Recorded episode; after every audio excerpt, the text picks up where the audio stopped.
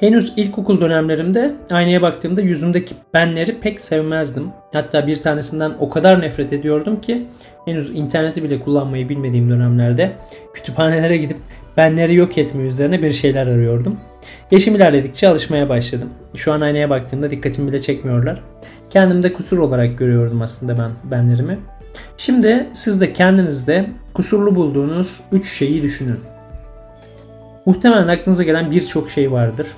Yapılan araştırmalarda bu soruya cevap veren insanların %90'ının aklına gelen ilk şey dış görünüşleriyle alakalı. Bazıları dudaklarını, bazıları burunlarını kusurlu buluyor. Düşünce yapısıyla, takıntılarıyla alakalı kusur söyleyen insanlar minimum seviyede. Aslında bu sonuç bizi şaşırtmıyor çünkü en zor değişen şeylerden birisi düşüncelerimiz. Düşüncelerimize dair inançlarımız çok sağlam olduğu için düşünce şeklimizi kusur olarak görmeyebiliyoruz. Peki duymaya alıştığımız bu kimse kusursuz değildir sözü ne derece doğru? Gerçekten herkesin bir kusuru var mı? Gelin farklı bir pencereden bakalım. Her ne kadar kimse kusursuz değildir desek de mükemmellik arayışımız asla bitmez. Sahip olduğumuz şeyler ne kadar iyi olursa olsun hep daha iyisinin olmasını isteriz. Bunun temel sebebi de mutluluğu aradığımız yerdir aslında. Mutluluğu fiziksel görünüşümüze ya da para, zenginlik, kariyer gibi konulara yani daha yükseklere ulaşmaya bağladığımızda mükemmellik arayışımız bitmeyeceği için kusurlarımız da gün yüzüne çıkmaya devam eder ve kimse kusursuz değildir desek de bu gerçeği kabullenemeyiz. İşte bu noktada Japonların bazı felsefeleri bize yardımcı olabilir. Özellikle son dönemde Japonlara ait birçok felsefe duyduğunuza eminim. Biz bunların bir tanesinin üzerinden gidelim. O felsefenin ismi Wabi Sabi. Bu felsefenin altında yatan temel şey özgünlük. Bunu süslenmemiş doğallık olarak düşünebiliriz aslında. Ve Wabi Sabi kavramına göre gerçek güzellik kusurların ortadan kaldırılmasıyla değil açıkça gösterilmesiyle olur. Şimdi bu podcast'i dinleyenler arasında güzellik amaçlı estetik ameliyatı olan varsa Wabi Sabi felsefesi bunun tam tersini söylüyor. Wabi Sabi kavramının psikolojik olarak hayatımıza çok fazla etkisi var. Az önce gerçek güzelliğin aslında doğallık olduğunu söylemiştim bu kavrama göre. Şimdi kusurlarınızı düşünün. Eminim o kusurları saklamak için çaba harcıyor olabilirsiniz.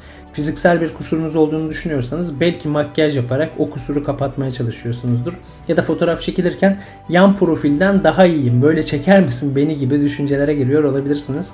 Fiziksel görünüşün dışında düşünce yapınızda kusurlar olduğunu düşünüyorsanız, örneğin iletişim zorluğu çektiğinizi ya da farklı ortamlarda kendinizi rol yapmak zorunda hissettiğinizi düşünün. İşte bu tür durumları yaşamak aslında size stres yaşatır.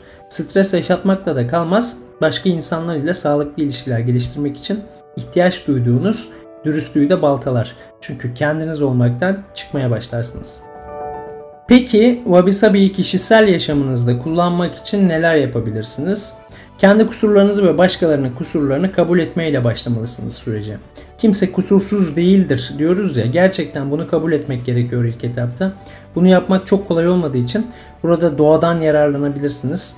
Orman banyosu dediğimiz bir kavram var mesela belki duymuşsunuzdur daha önce.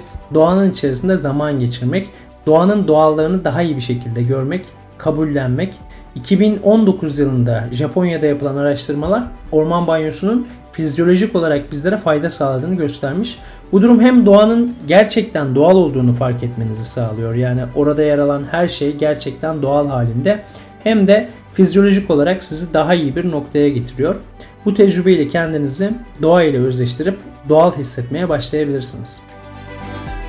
Bir diğer yöntem de ihtiyaçlarınızı gözden geçirmek temel ihtiyaçlarınızın az olduğunu kabul ederek daha fazlasını istemek yerine gerçek ihtiyaçlarınızı düşünmek aslında kastettiğim şey. Eğer dış görünüşünüzde bir kusur olduğunu düşünüyorsanız örneğin burnunuzu beğenmiyorsunuz diyelim. Buradaki gerçek ihtiyaca odaklanmanız gerekiyor. Estetik yaptırmak değil ihtiyacınız. İhtiyacınız başkaları tarafından beğenilmek. Bu hissiyat ne peki? Aslında ilgi görmek istiyorsunuz ya da kendinizi daha seksi hissedeceksiniz. Peki ilginin ve seksi hissetmenin altında yatan gerçek duygular nedir diye soracak olursak işte bu noktada psikolog Robert Puluchik'in duygu çemberine göz atmak gerekiyor. Duygu çemberine göre bu duygular aslında huzur ya da neşe.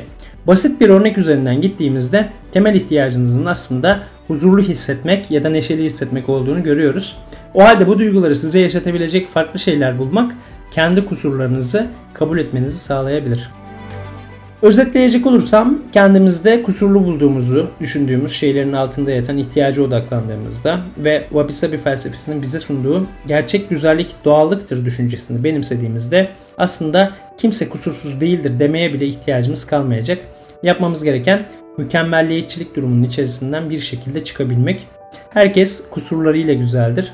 Bu podcast'i kaydederken belki kelimelerimde, belki ses tonumda, belki arka plandaki seslerde bazı kusurlar hissetmiş olabilirsiniz.